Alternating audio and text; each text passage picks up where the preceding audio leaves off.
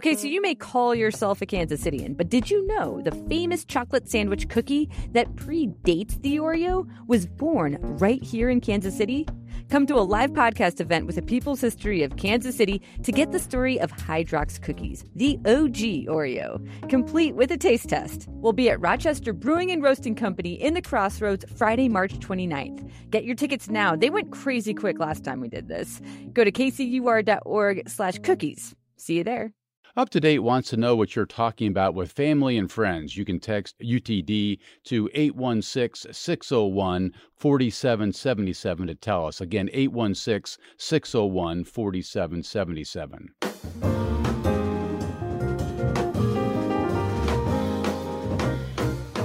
This is Up to Date on KCUR 89.3. I'm Steve Kraske. Well, psilocybin, a drug commonly referred to as mushrooms, is currently classified as a Schedule 1 drug and outlawed in most states, but a Republican lawmaker out of St. Charles is hoping to ease the restrictions in Missouri. Representative Tony Lovasco has filed a bill that would allow the drug, with its hallucinogenic properties, to be used for medicinal purposes at a care facility and under the supervision of a medical professional. Joining us on to talk about the bill is Representative Lovasco. Representative, thanks for taking some time. I appreciate it. Thanks for having me.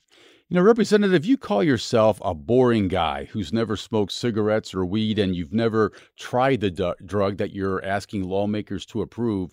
So, what is it that sparked your interest in legalizing the, the medicinal use of psilocybin that that's definitely isn't a boring drug?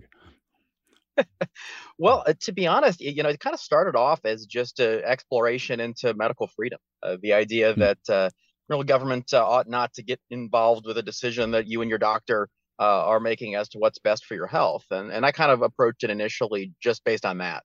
Uh, in my mind, uh, there were some folks that were looking for uh, alternative uh, ways to, to treat conditions they had. The government was telling them no, and I thought that wasn't right.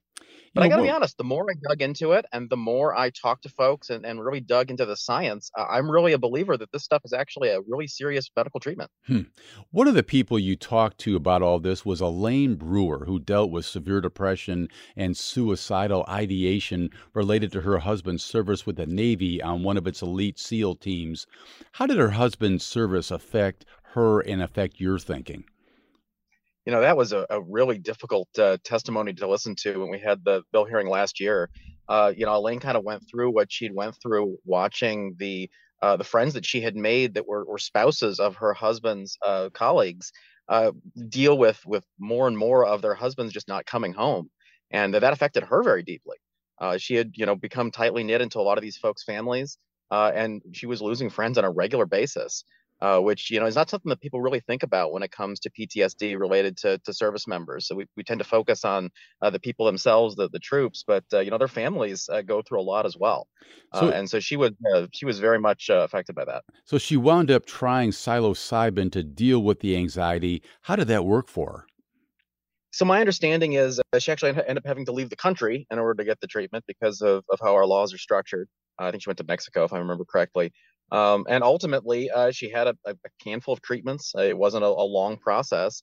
Uh, and she said it made major differences in her, her coping and ability to to just kind of function. Uh, she's she's good. Oh, I should point out that not many states have legalized psilocybin. However, some cities have decriminalized it. Let's listen to a little bit of uh, testimony here from Elaine Brewer, who talked about uh, how psilocybin helped her. In July of 2021, I was offered a life-changing experience along with six other special operations spouses to explore psychedelic assisted treatment therapy. This treatment has not just saved myself, but so many others too. I'm sure you will hear it many times after this, but it was like 10 years of therapy in two days. I have seen this medicine work miracles. I have seen teammates on the brink of suicide find peace and presence.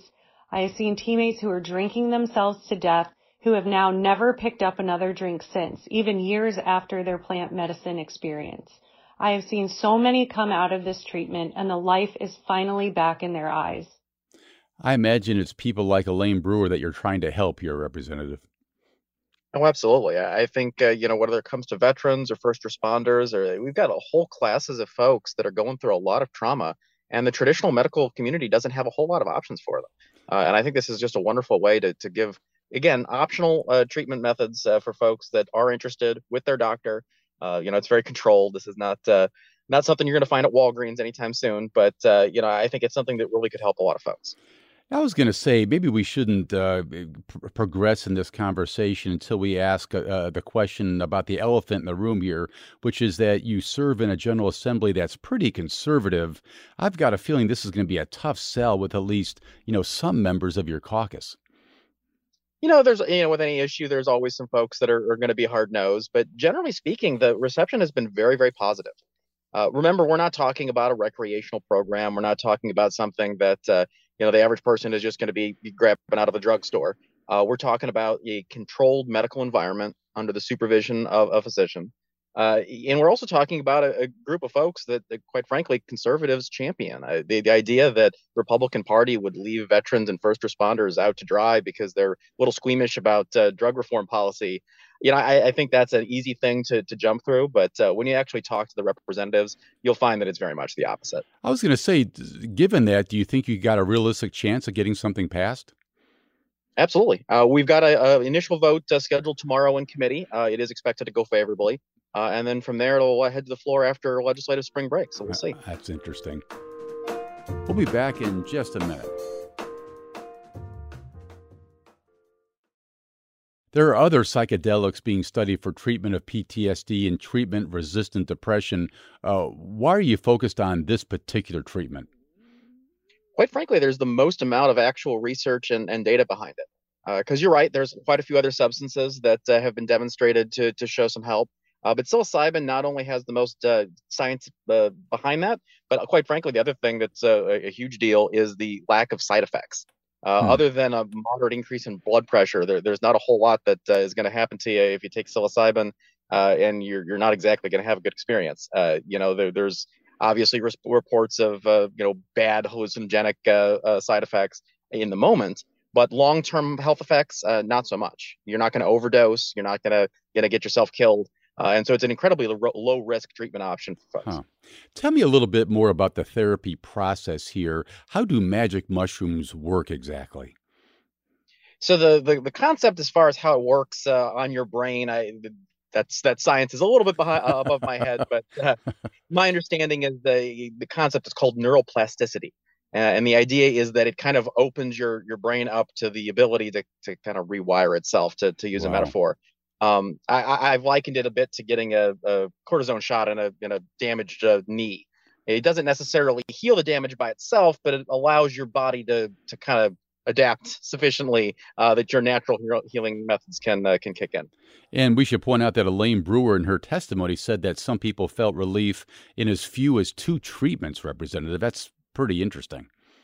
Oh, absolutely. I, I think one of the biggest selling points for this uh, this product is that it doesn't require long-term use. Uh, it's not a traditional pharmaceutical that you might uh, expect to be on for months or years. Uh, most folks have very limited experience with it, and then they kind of move on with their lives.